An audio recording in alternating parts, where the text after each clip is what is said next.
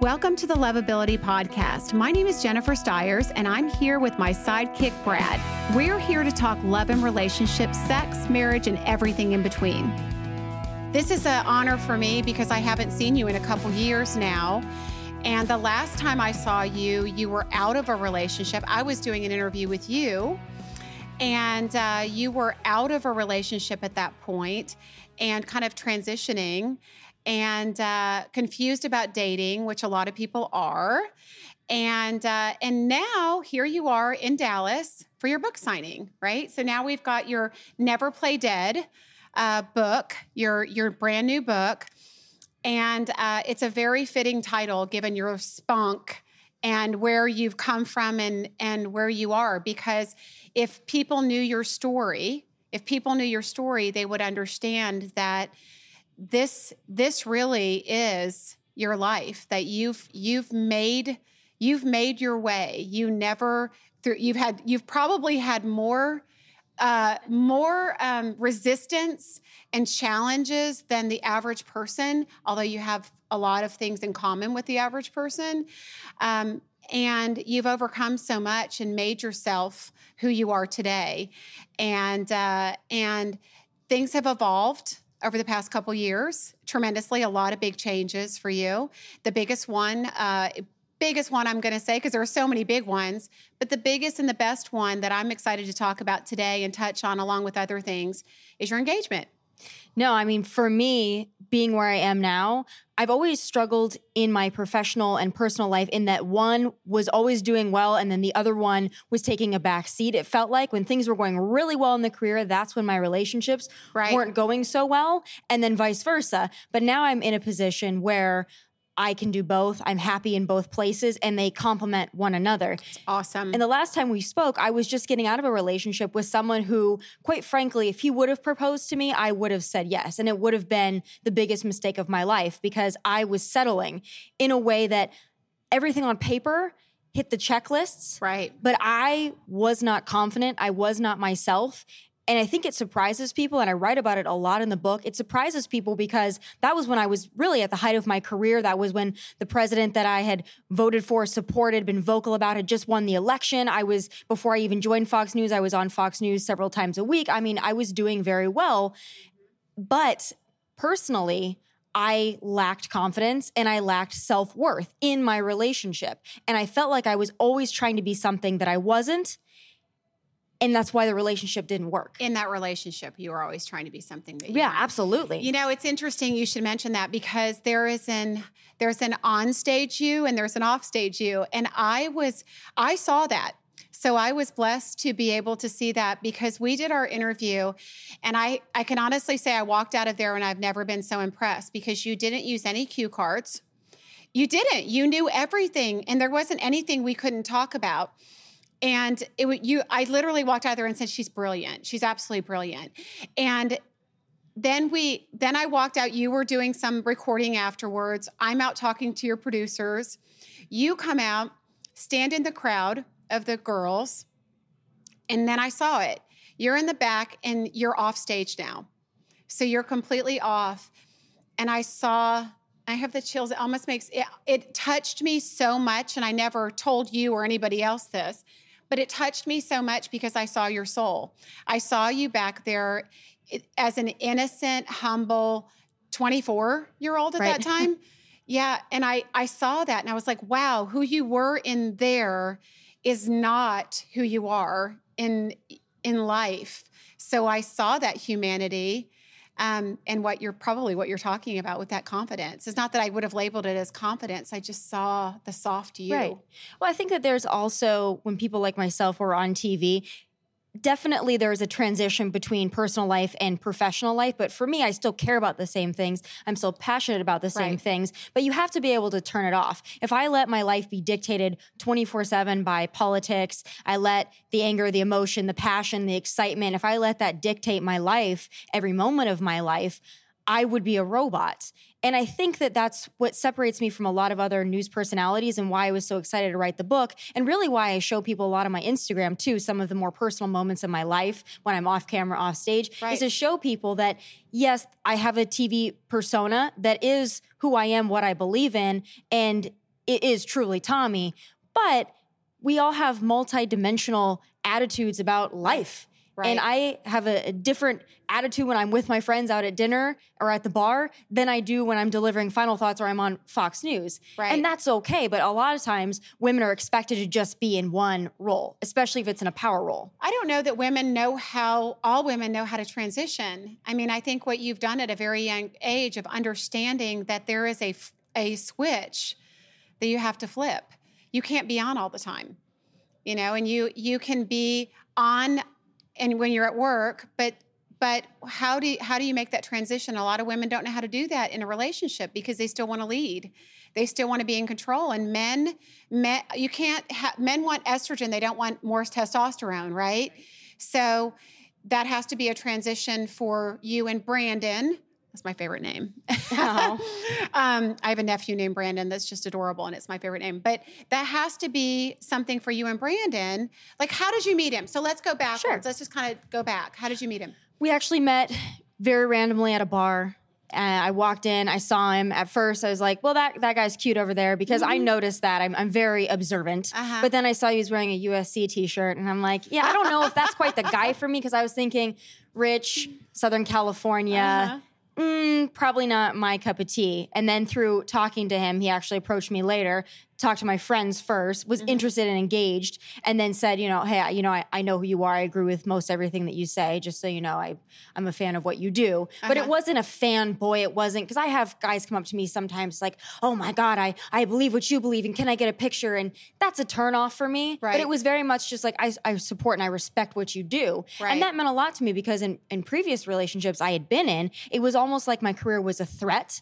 It was an intimidation. Absolutely. And you have to be very secure to be with somebody like me. I'm not an easy person to be with because it comes with a whole lot of spotlight. It comes with a lot of backlash, controversy. It comes with a lot of men wanting to be, you know, like hitting on you constantly. You don't, right? I mean, I'm sure Brandon just looks at your news feed sometimes. Here you are talking about something serious, right? You're talking politics, and you've got men proposing to you at the same time. That's got to take a secure man. He's very secure. And that's the thing, because previously I was dating a Navy SEAL. Now, perception would be, oh boy, a Navy SEAL, he's got to be the most confident guy. I bet he's the most masculine, tough guy in the world. I bet he was controlling. Yeah. But for me, it was like, he was actually the most insecure because he was so threatened by what I did because he wasn't the center of attention, because I was getting attention and he wasn't used to that. Yeah. So he really resented me for that. And it's almost like he tried to downplay all my accomplishments. I write about it a lot in the book, which made me feel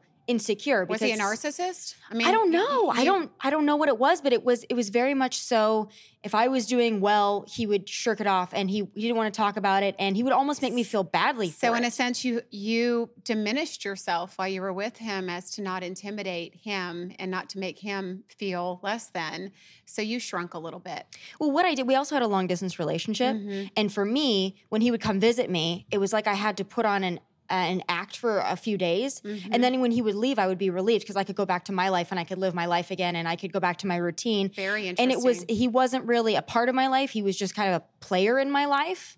But now I have a relationship where it's like, this is what it is. I tell you everything. I trust you with everything. You are a part of my life. You understand it. You get it. I don't need to hide anything from you. He's right along for the ride. Right. And he is genuinely proud of me, and he sees everything that we do together as teamwork. We complement each other. We support each other. And that's what a relationship should be. Unlike past relationships that I've had and that I write about in detail in the book, where it was very much a struggle always. Right. Right. Well, so having said all that, so you had a long-term relationship way back. 6 years? Was it a 6-year relationship? It was over 6 years, yes. And that was toxic, right? It was very toxic. And for me, when I write about it in the book, I don't want to ever purposely demonize somebody, but the stories are so important to me because I met him when I was 15 years old. Wow. I was with him all the way through to my junior year of college, through a lot of cheating, a lot of breakups, a lot of verbal abuse, emotional abuse. And for me, that was my best friend. And I was strong enough to withstand it. And I knew I needed to be there for him, almost like I had to parent him in a way and babysit him in a way. So I took everything that he did to me and said to me and treated me like, and I took it and I said, well, I'm tough enough to handle it.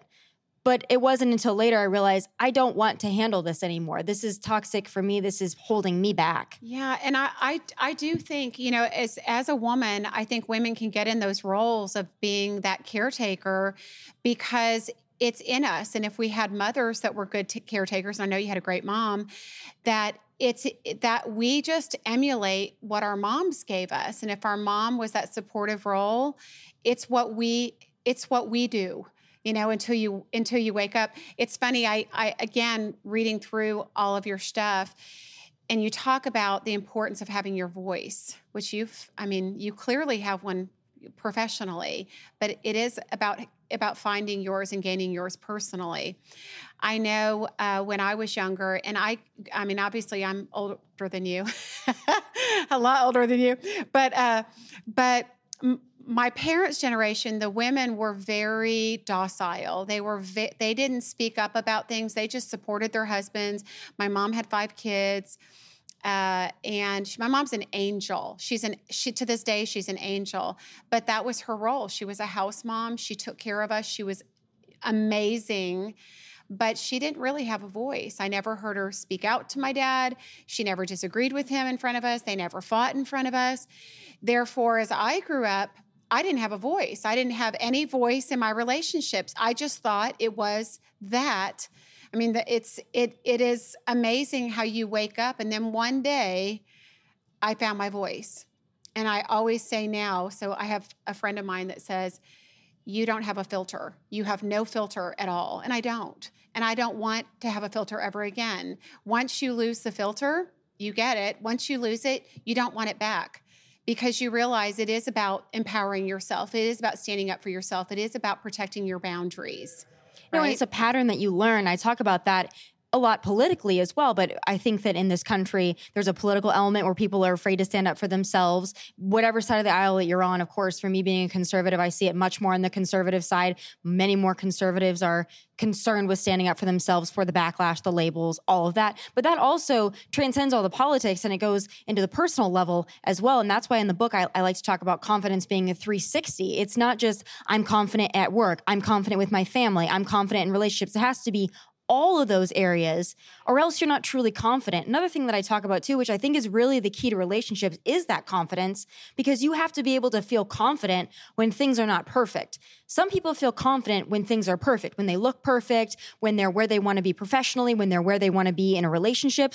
But that's not confidence. That's putting on, that's fronting something, that's fleeting. Real confidence is when, like what happened to me, you just got fired. Then after that, in the middle of a lawsuit, you got dumped. Okay, now what am I going to do? But I'm still confident. Right. Well, you know, and I love the word confident, but I also think it's bigger than that with you because of, I think it's a strength. It's an inner strength, and that comes from knowing yourself, right?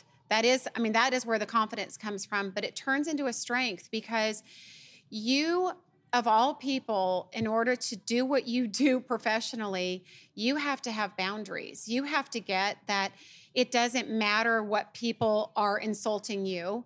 It doesn't matter what people are loving you. None of that matters. You've got to maintain your own space and everything. And that's a boundary, but it's a strength that you have. But it is all based on you knowing who you are and your confidence in yourself at this point, which is really an anomaly almost that you're 26 years old and you have all this knowledge of life and, I mean, just so much. And this brain. So where did all this come from? I am curious because I heard you answer somebody asked you how you got into politics. And, you know, and you said, oh, well, I used to watch it on TV and I'd realize where people were going wrong. Right. But where did the love for politics come in? It's a love for politics, but it's also a love of communication, which is what I truly love, is dialogue, communication, conversation. So it's politics, and that's the medium that I work in and I love. I'm very passionate about it, but I'm passionate about having conversations. I'm passionate about talking about the things that matter below the surface and really get under the hood and have those deep discussions. I've always loved that. I was also an only child. I spent a lot of time that's probably a big thing, and you could give me some insight into that, but I spent a lot of time as a child with adults. So I learned how to act like an adult and speak like an adult. My parents never talked baby talk to me. Uh-huh. They always just treated me like an adult. And so that's how I grew up. And I would sit there with a camcorder and just record myself alone talking to a camera. And so it was just a natural evolution for me to do what I do. I know. I remember you something about some with Play-Doh. Yeah, no, cooking shows. Oh, yes. Cooking shows with Play-Doh with my cousins and record them and make my parents watch them. That was what I did pretty much age 5 to age 13. That was a weekly thing. You knew that this, you knew something in the media was coming. You wanted to be behind a microphone or behind a camera. Right. Sure. Oh, absolutely. And that's always been me. Yeah. So your mom was a big influence, and you write about that in the book, that she's been a great inspiration for you. So here's the cool part, I think, from a woman's standpoint, is that our relationships, we tend to be in our relationships with our significant other the way that our mom was with our dad. So what's that going to look like with you and Brandon? My parents have been married for 38 years now. That's awesome. But not only married for 38 years, my parents are best friends. My parents... That's awesome. They genuinely love each other, and they are genuinely teammates. And I saw that my entire life. So anytime I looked at the landscape of what it looked like as a millennial in relationships, because it's not easy out there, I'd always remind myself, well, my parents found it, and I can find that too. And I did find it. I found someone that's truly a teammate. There's not a competition there. Everything is additive. Nothing is a takeaway. Uh-huh. So that's what my parents had, and that's now what I have. And that, to me, is setting me up for a really good future. So is he an only child also? He's not an only child, but he's the oldest. Oh, he is. Okay. So I think that also lends itself. Yeah. He's the oldest in his family. He's the oldest of all his cousins. So that's an independence thing and an ability to really break out and be the first one to do things. Absolutely. Absolutely.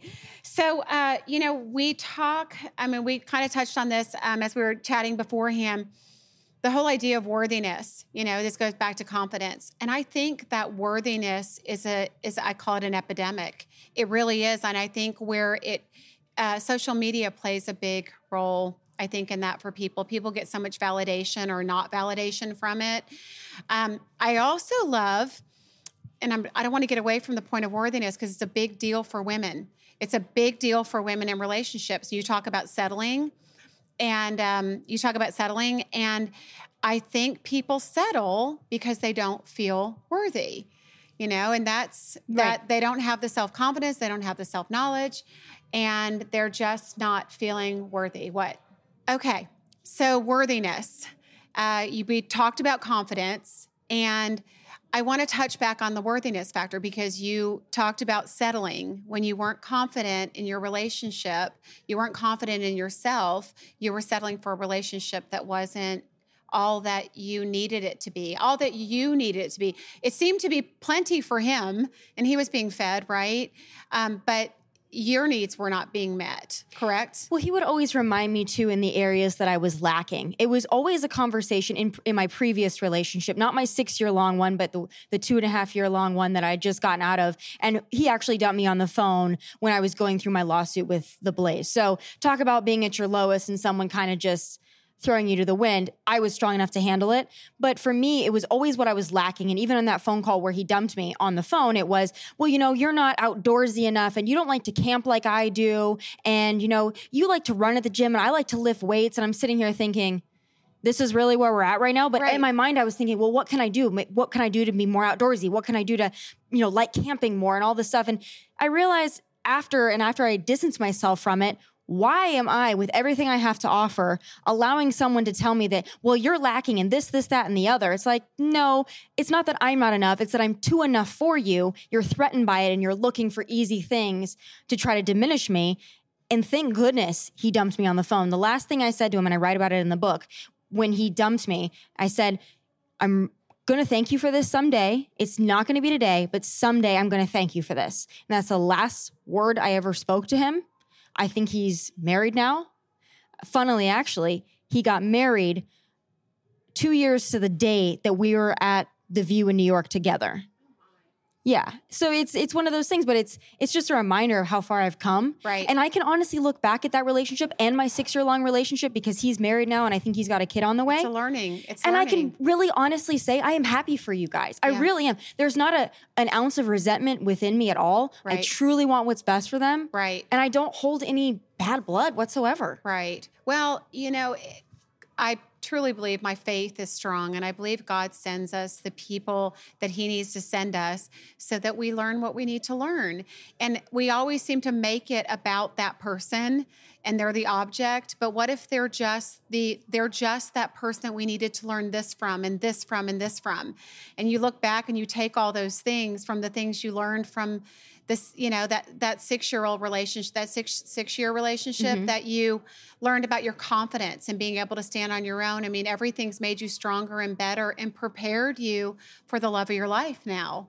Right? And that's something I like to talk to my friends about as well. And, you know, I'm actually curious to talk to you about some of that because I have some amazing friends that are either in their late 20s, early mid 30s, and they haven't found that person yet. And they feel so hopeless. And they will tell me to my face, Tomi, I am not going to find anybody. I've had to freeze my eggs. I'm probably not going to find that person. I'm going to need to, if I want a family, I'm just going to need to do it in an artificial way. And they are hopeless. And it kills me to watch girls my age go through that. So why do you think, because if you can find love in this busy world and with your busy schedule, there's nobody that has a busier schedule than you. If you can find it, why couldn't they find it? I think the problem a lot now is that men are looking for different things, unfortunately. What are they looking for? Men are looking for the Instagram model that they can show off to their other friends. It doesn't seem as though, at least from the experiences with my friends, and even sometimes to an extent with me when I was dating a little bit, it was like they wanted a trophy. They wanted someone to show off. Right. They didn't really want someone to be with. And we're not talking about 25-year-old men. We're talking about 35-year-old men, 40-year-old men. They just want something to show people, and they overlook all these really amazing, truly wonderful women that they could build a life with because they can swipe on their phone and find somebody who's younger, who's skinnier, who's prettier. It's true. Options have technology has ruined a lot of relationships. Social media, I had somebody, stupid, but messaging me about this guy that she started dating, and she was watching what he was liking and loving on Facebook of other women, beautiful women.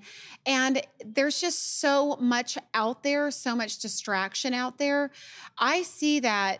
But I also, and I definitely think there are options. There are too many options. But I think a lot of times with strong women, and this is where I feel like you can talk to them because you have good boundaries. You know how to flip the switch. You know how to be, because I've seen it. I've seen off stage. I've seen on stage, off stage, and I've seen tough and I've seen soft. So I know off stage, you're sweet. There's an innocence still to you, right? I mean, it's not like somebody might interpret you as being so tough, and you are with your business, but you can still be a woman. Mm-hmm. You can still be feminine. And I think that's where some women are getting it wrong, is that they don't know how to, they're either too good of friends with guys, and guys are like, oh, she's a great, guy friend and great to pal around with, because they don't see them in a feminine role as needing them, right? Because a man wants a woman he can take care of. A man needs to be needed. Right. And if a woman's so strong that she can't show that vulnerability and need that man, he doesn't want to stick around, right? There's an imbalance. There is, and I think also confidence comes into play. I have a friend, her name is Rachel, and she's one of my greatest, closest friends. We're going to get Rachel a date. Yeah, no, she has a boyfriend now. But the thing about Rachel that I tell everybody as a model is Rachel is so confident in who she is. She's not the skinniest out there. You know, she owns who she is. And people gravitate towards that because I've seen it. I've seen people, I can have friends that are itty bitty size zero skinny LA girls who are little blonde girls. They walk into a bar with their friends and they go huddle in the corner. Guys don't really want to talk to them. Guys of quality don't. But when Rachel walks in the room, she owns the room. She's got confidence. She knows who she is. And people gravitate towards that. The right people gravitate towards that. That's true. The right people. Yeah, you said it. Yeah. And I do think it is important, though, that women know who they are and they know what they're looking for, and they have set proper boundaries, of course. Tell me how your mom influenced, because I know we're jumping around a little bit, but I think that that's a key thing. I mean, we had started talking about moms and how influential they are with teaching us about our voice. And your mom was somewhat independent. She did what she needed to do for your family, and you saw that. You saw her stepping up to the plate. So how did that influence you in life and in your relationship?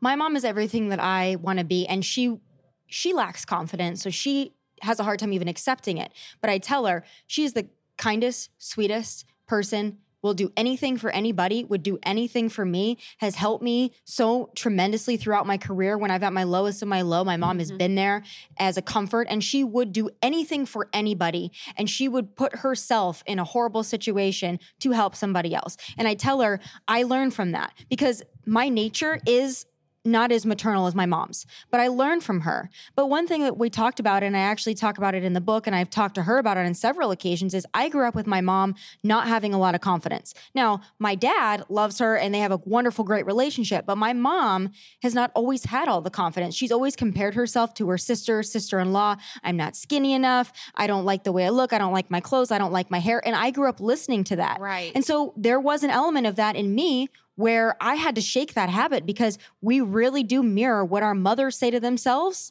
We comes do, back. Or we do the opposite. Do you know what I mean? There is a lot of times if that's our role model and we look at that, it's almost like with my mom didn't have a voice, you know, but that was the one thing I always looked and went, speak up, do you know? Right. And when you see that and that desire is in you that you want to be different, you don't want to be, and I'm not calling your mom a pushover, but I'm going to use that word just because I think there's a lot of women that have seen their mothers be that, given generations, and they grow up going, I never want to be that. So they put this tough wall up, you know, to people and to men and relationships because they never want to feel the way that they perceive their mom to feel. Right. Yeah. And I don't even know if that was so much of that for me, but it was just combating a lot of that negative self-talk. Sure. Because I write about it in the book and I've been very open about it. I mean, I got down to a point when I got out of my first 6-year-long relationship and I was 21 years old in college, I got down to the point where I was less than 100 pounds. Crazy. And it was not even just a desire to be skinny, it was a desire to take control back in my life. Right.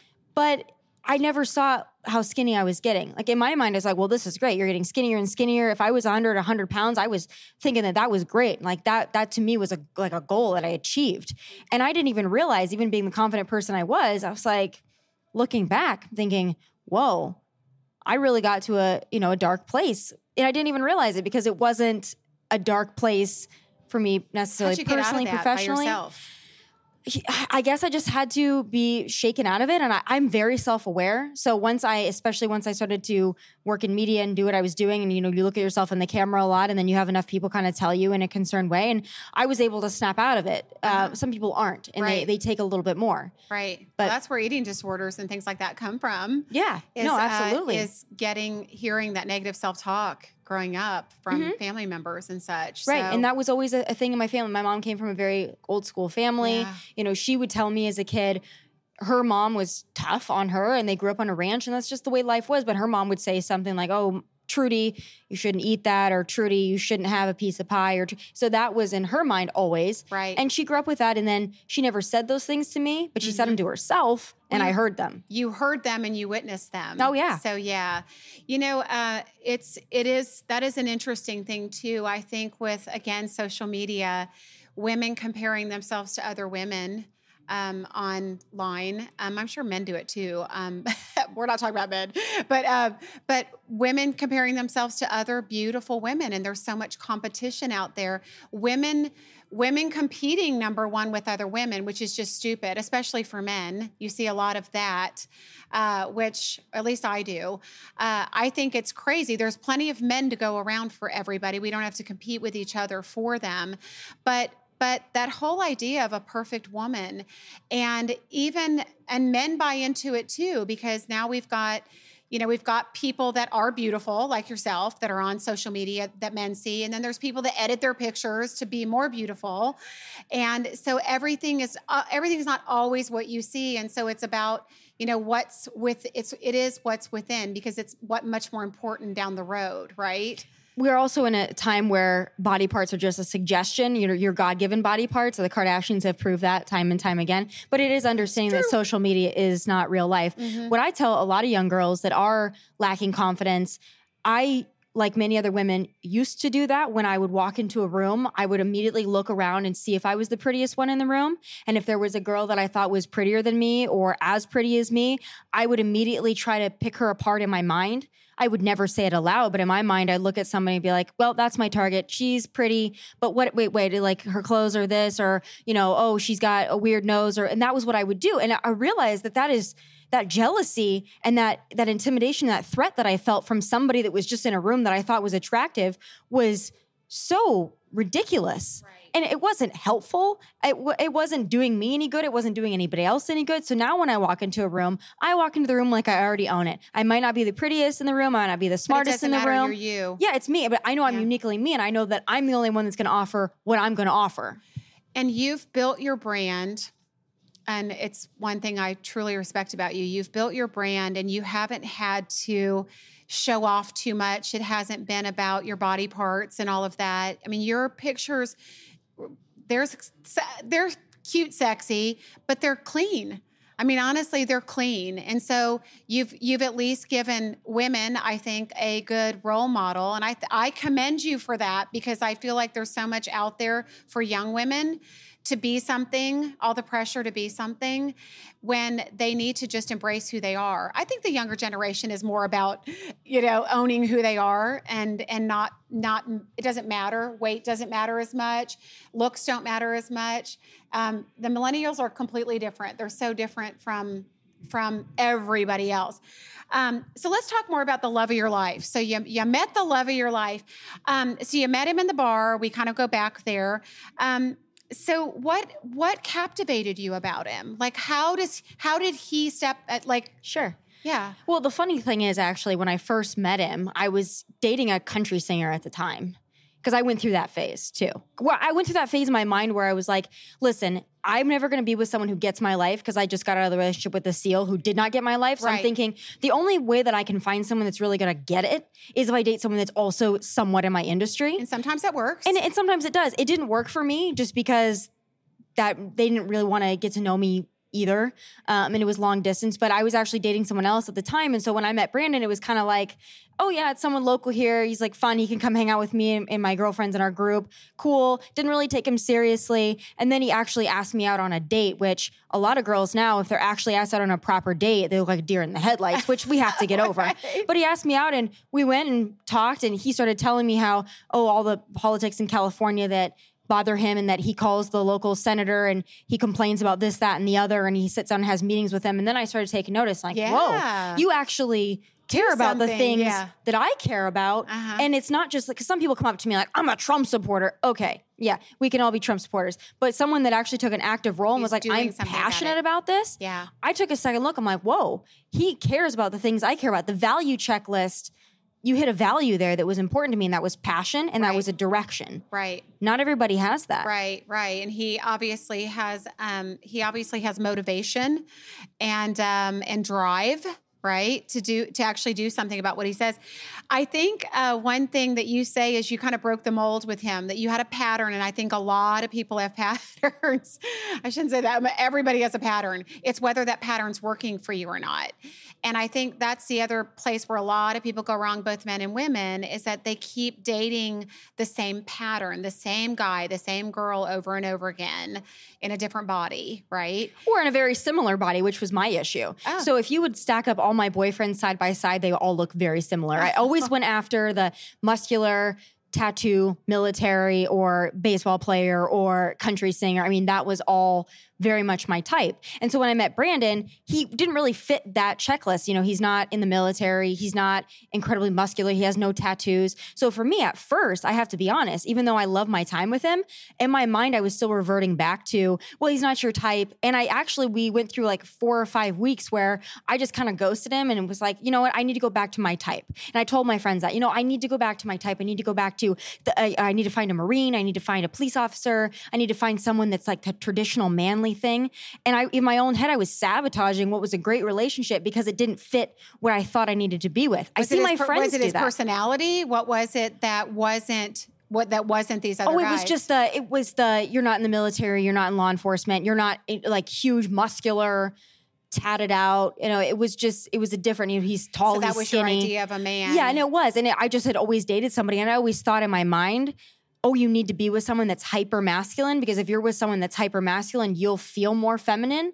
But that really wasn't the case. I just needed to be with somebody who was confident and knew who they were and was very secure in themselves. And allowed you to be who you were. Exactly. And didn't try to constrain that. Right, right. That is hard. That is hard to find. And I think too, when it comes down to that power struggle, I think with women getting more power, women don't know how to handle it and men don't know how to handle it, because I think back again to the same conversation, women don't know necessarily when to turn it off. And here's how it sounds. And I think this is good for all women to hear, because this is what it sounds like. A woman will say to me, Jennifer, I'm tough in the boardroom, but I know how to be soft and sensitive there. I'm, tough with my kids, but I can be soft and sensitive. The only place where I don't have any boundaries, I have boundaries everywhere and strength everywhere, but the only place I don't is in my relationships. So it's like women, that is a problem amongst women, is that they have all these other personalities in their life, and you kind of talked about that before, but all these other personalities that they knew how to play the role in, but then you put them in relationships and they have no idea what that looks like or how to do it. Especially for women like myself, who I am very controlling. I am not controlling of others, but I'm very controlling of myself. Right. So I am very routine oriented. I know what I want to do. I'm very independent. That's probably from being an only child. That's probably from entering the industry at the age that I did. I've always had to take care of myself. How old were you when you got in the industry? 21. Oh my God. That was my first show. That's insane. That was in LA? That was in San Diego. It's my first network, my first show, 21 years old, right out of college. I got the job before I graduated college. I had to go move there. I didn't know a soul. Then when I moved to Texas for my next job at 23, I didn't know a soul. Nobody. Moved to LA. I knew a couple people here and there, but by and large, didn't know a soul. Those are growing opportunities for me though, because when you don't know anybody, you're put out of your comfort zone. You mentioned in your book that you suffered from social isolation. And is that when you were moving? No, not so much. Really what it is what comes with me is not what comes with a lot of other women, even really strong women who are business women, who are CEOs, who are running companies. With me, it's a little different because I'm in the media and I'm in politics. And I also in conservative politics, and I say things that some people find controversial. So it's hard to be friends with me. I know, right? Big shock. It's hard sometimes to even be friends with me, not because you disagree with me, but some people just don't want the spotlight. I went through that a lot here, where I have friends in Dallas who ride or die. They don't care. They don't care if people are mean to me. They don't care if there's backlash. They don't care if they're seen out with me and it's like an ordeal. Right. They don't care, but I cared, because I didn't ever want my friends to have to go out to a bar on a Friday night and deal with it. Right. So I would almost leave early. I did. Oftentimes, even here in Dallas, I would leave early because people were coming up to me, even if it was positive, even if it was people wanting to take pictures with me. Right. I didn't want my friends to have to go through that and have to sit there and have their night ruined by people coming up, taking pictures, people coming up, making mean faces, saying rude things. So when I talk about social isolation, that was a lot of it. And I've learned to find a good group of people and really trust that they really don't care. And my crew doesn't care. And I know that now. So I'm over that. I don't care anymore. That's interesting. It makes me think of, again, it's that confidence thing though too, is that it would be hard, especially if you have other single girlfriends that don't have boyfriends and are having a hard time finding love, and all the attention's on you. At some point, you feel bad, but you've got to probably feel guilty a little bit. I mean, I'm sure there were parts of you that felt like, I feel bad. I'm going to leave and let them meet people and talk to people. I'm getting all the attention. Does that ever happen?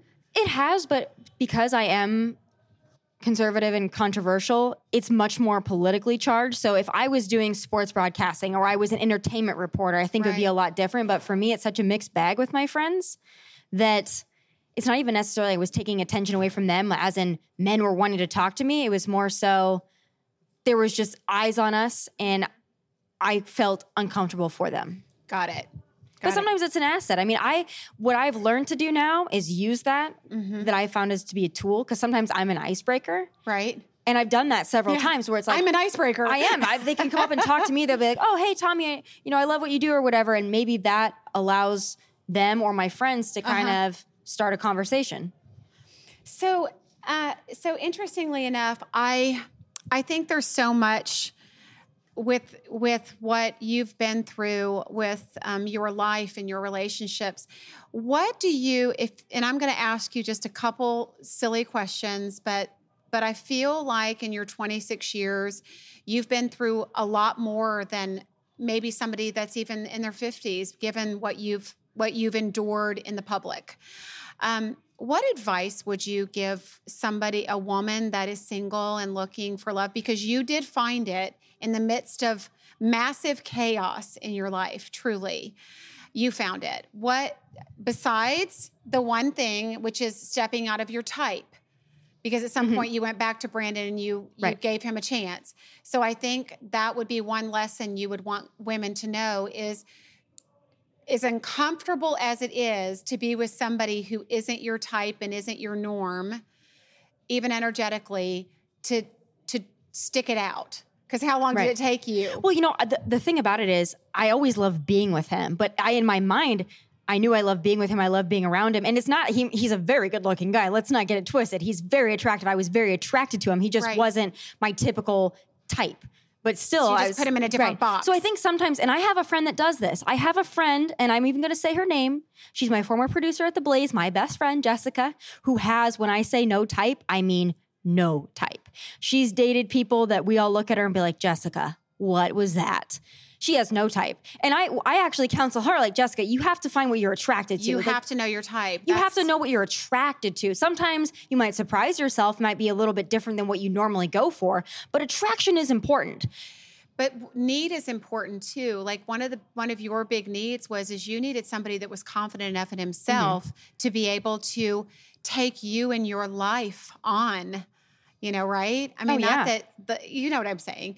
So that was a need, a great, great need. I mean, it was right at the top of your list when you met him.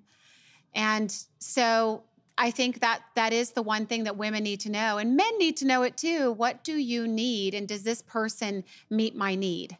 Right? And are they who I want by my side in 20 or 30 years? Is that who I want to take a picture with and post it? Or is that someone I truly want to be with because I enjoy their company? They get me. I can be 100% myself. For me, that was the biggest thing. Right. And, I talk about it a little bit in the book, but it's something I talk about with my friends a lot. I went through a time where even with having a boyfriend for 2.5 years, I would not take my makeup off. No, wouldn't happen. Never. I was so unconfident in just me that I wouldn't be seen without makeup on. Yeah. Now it's not even a question. It doesn't bother me in the least. Right. But that's a big thing. And that's for me, what I know when I can recognize things like that in myself, when I'm so comfortable with somebody that something like that used to be a non-negotiable to me. No, makeup was always on, hair was always done. Now it just seems so simple and easy. And that was a big indicator to me that this is the person I'm supposed to be with. Right. That's awesome. That's awesome. The superficial stuff goes away. And that person, and you said it, is your best friend. He's your best friend, right? Oh, absolutely. And we enjoy talking about the same things. I mean, if I don't see him for a couple of days and we sit down and have conversations, we can talk for hours and hours and hours about stupid, silly stuff, or we can talk about politics, or we can talk about values. We really talk about anything. We talk about our friends. And one thing I would tell single women to look for when they're meeting somebody, find someone who's genuinely interested in you. Right. Interested in getting underneath the hood and peeling back the layers. Yeah. That's what to me was important. It's funny. I hear women say all the time that they'll go out with a man on a date and then they ask about the man the whole time. And I hear this a lot. They'll say, he never asked me one question about me. Like I offered up information, but he never asked a question.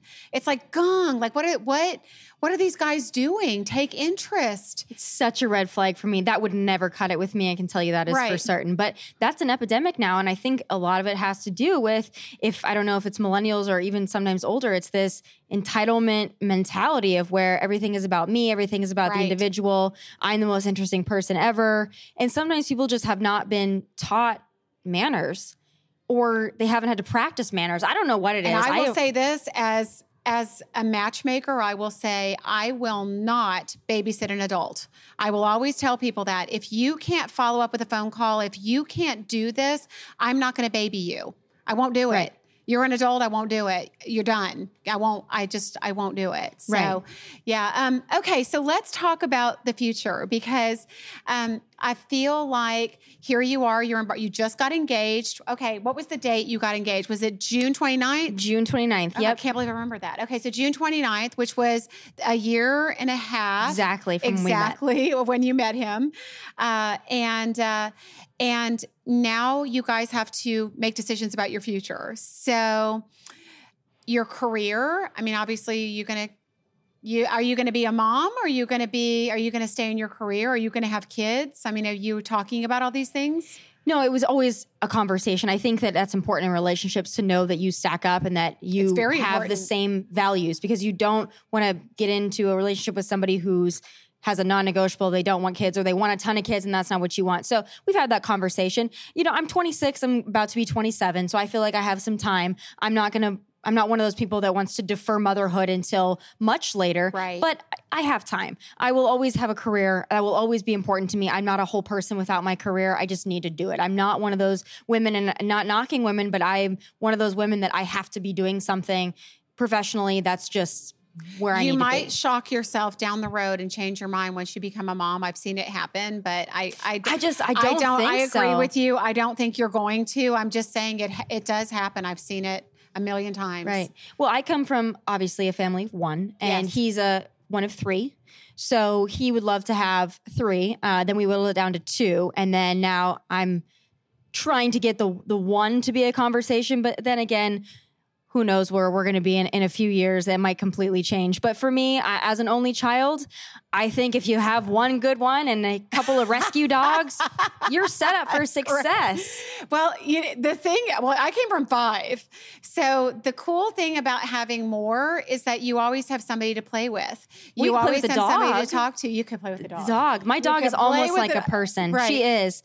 You know, that's conversations that we'll definitely have down the road. So there's a compromise coming, though, because he wants three, you want one if you have, because you do want one, right? Yeah, I think so. You'll compromise. You think so? I think so. Again, it's so hard for me to look at it in terms of that, just because I am 26 and I want to get through. And another thing that my parents did, which I don't have the luxury of waiting 10 years, but my mom got married when she was 19. They didn't have me until she had turned 30. Wow. So they spent all that time together. That's amazing. And then they were really ready to have a family because they had spent that time together. That is important to me. 10 years, I don't have 10 years. I'm not going to wait 10 years. But being married and having time together, to have life together before having a family, is important to both of us. Mm-hmm. Okay, good. Well, don't be in a rush. No, I'm not at all. I mean, don't be in a rush. All these people are so in a rush to have babies all the time, and worrying about their body, breaking down. And we're living longer, we're healthier. It's not, you don't have to be in a rush. But I will say there's something to be said for having multiple siblings, though. At least one other, because I mean. Were you ever lonely growing up? Were you ever? No. See, and I really attribute a lot of my success to being an only child, but I also had cousins that were almost my same age. Right. I have a cousin I grew up with, she's 3 weeks older than me. Right. I have another cousin that's a year older. I have a cousin that's a year younger. So I grew up with cousins. Right. But I spent a lot of time alone, and I might be weird. It worked for me. I know it doesn't work for other people, but it's always been worked for me. It has obviously worked for you. I mean, you've been highly successful. You're 26 years old and you're highly successful. You're a media star. I mean, there's not anything you can't put. You have like a 1.5 million followers on Instagram. It's insane. I mean, you put anything up and it's, picture your dog and it goes insane.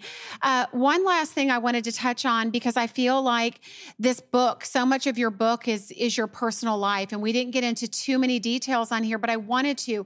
But because I want to know, you had talked about addiction and suicide being a part of your life growing up. Could you just touch on that a little bit and how it, because once that touches your life, it changes it. There are parts of you it changes forever. So can you tell us the story? Sure.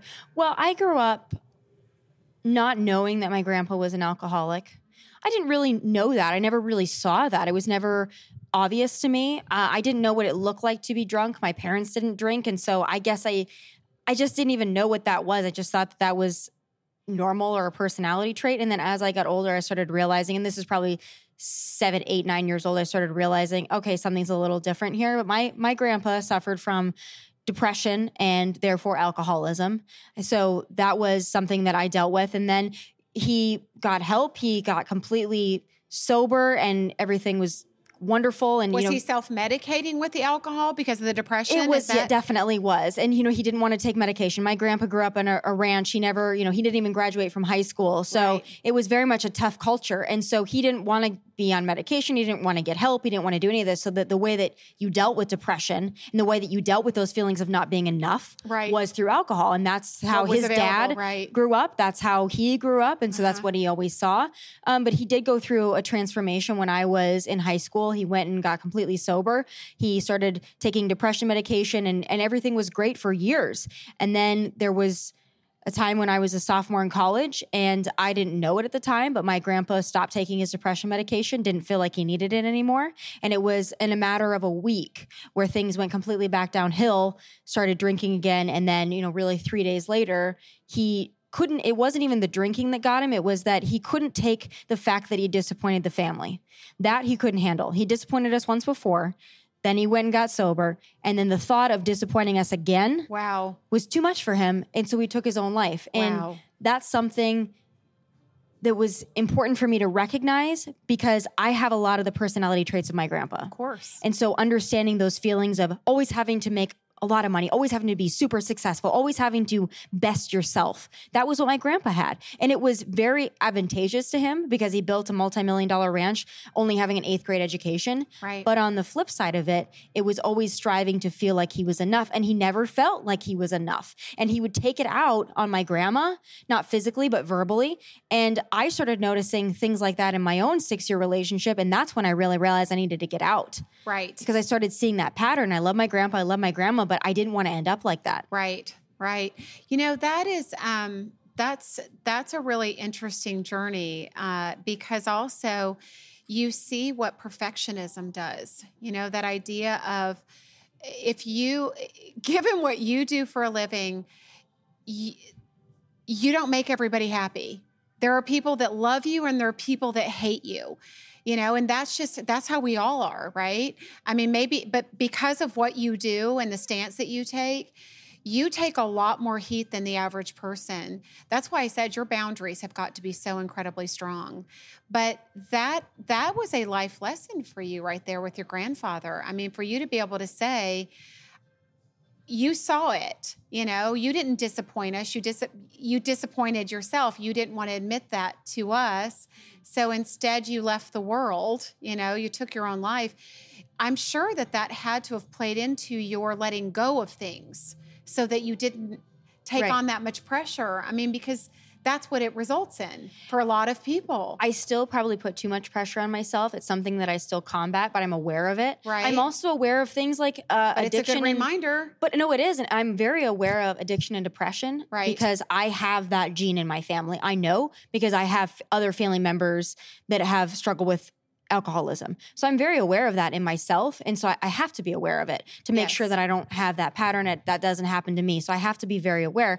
But the thing that I also learned a lot from my grandpa's experience was knowing that you are enough and not letting outside factors dictate if you are enough or not. It's not how much money is in the bank. It's not how many followers you have. It's not how many likes you have. It's not what network you work at. It really is knowing that you are enough and knowing what you bring to the table. Right. These are hard lessons. I mean, I've been coaching for 25 years. These aren't things that people just go, oh, I wake up one morning and get something. Like you get it. And you're able to put you know, put the pieces of the puzzle together and go, if I do this, it leads to this, and then it leads to this. And this is where I'm going to have to pick myself up. And this is what I did wrong in that relationship. And this is where I was thinking wrong. And this is where I need to think right. Like, you just the amount of self-control that you have and perseverance and determination is unbelievable. I mean, it really is. It's not something I can honestly say I've ever seen in anybody in my life, much less somebody a beautiful woman who's 26 years old. So Brandon's lucky. Well, thank you. He's a lucky man. I mean it. So I hope your book is an amazing success. Thank you. I'm glad you're standing up and you're talking about the things that matter. I'm glad that you're young and you're talking to that generation of women that are young and teaching them about their self-worth, because I don't think it's something that's being discussed. So keep your platform, keep doing what you're doing. I'm not going to sound condescending, but I'm proud of you. I'm so proud of you for doing what you're doing and exposing yourself in the way that you have in this book, right? And being vulnerable to help other people and to inspire other people, because you've inspired me. And I know you're going to inspire a lot of women and men that are listening to this. So I appreciate that. And that's really why I wrote it. If I can touch a couple of girls, which I know that I have, and they can find a way to use my stories to help self-reflect and look at their own lives. That's what this book is for. And if you can persevere and you can make it through what you've made it through professionally, and you can find love in the midst of the massive amounts of chaos and challenges that you've had, anybody can find it. I mean that. Anybody can find it. It is truly a great inspiration. Well, thank you so much. Okay. It's good to see you again. I know, you too. This is Jennifer. Thanks for listening today. And please subscribe to the podcast. Every single week, we'll have new information. And if you'd like to find out more information, or if you have any questions, please go to my website at lovejen.com, or you can find me on Facebook at my personal page, Jennifer Stiers.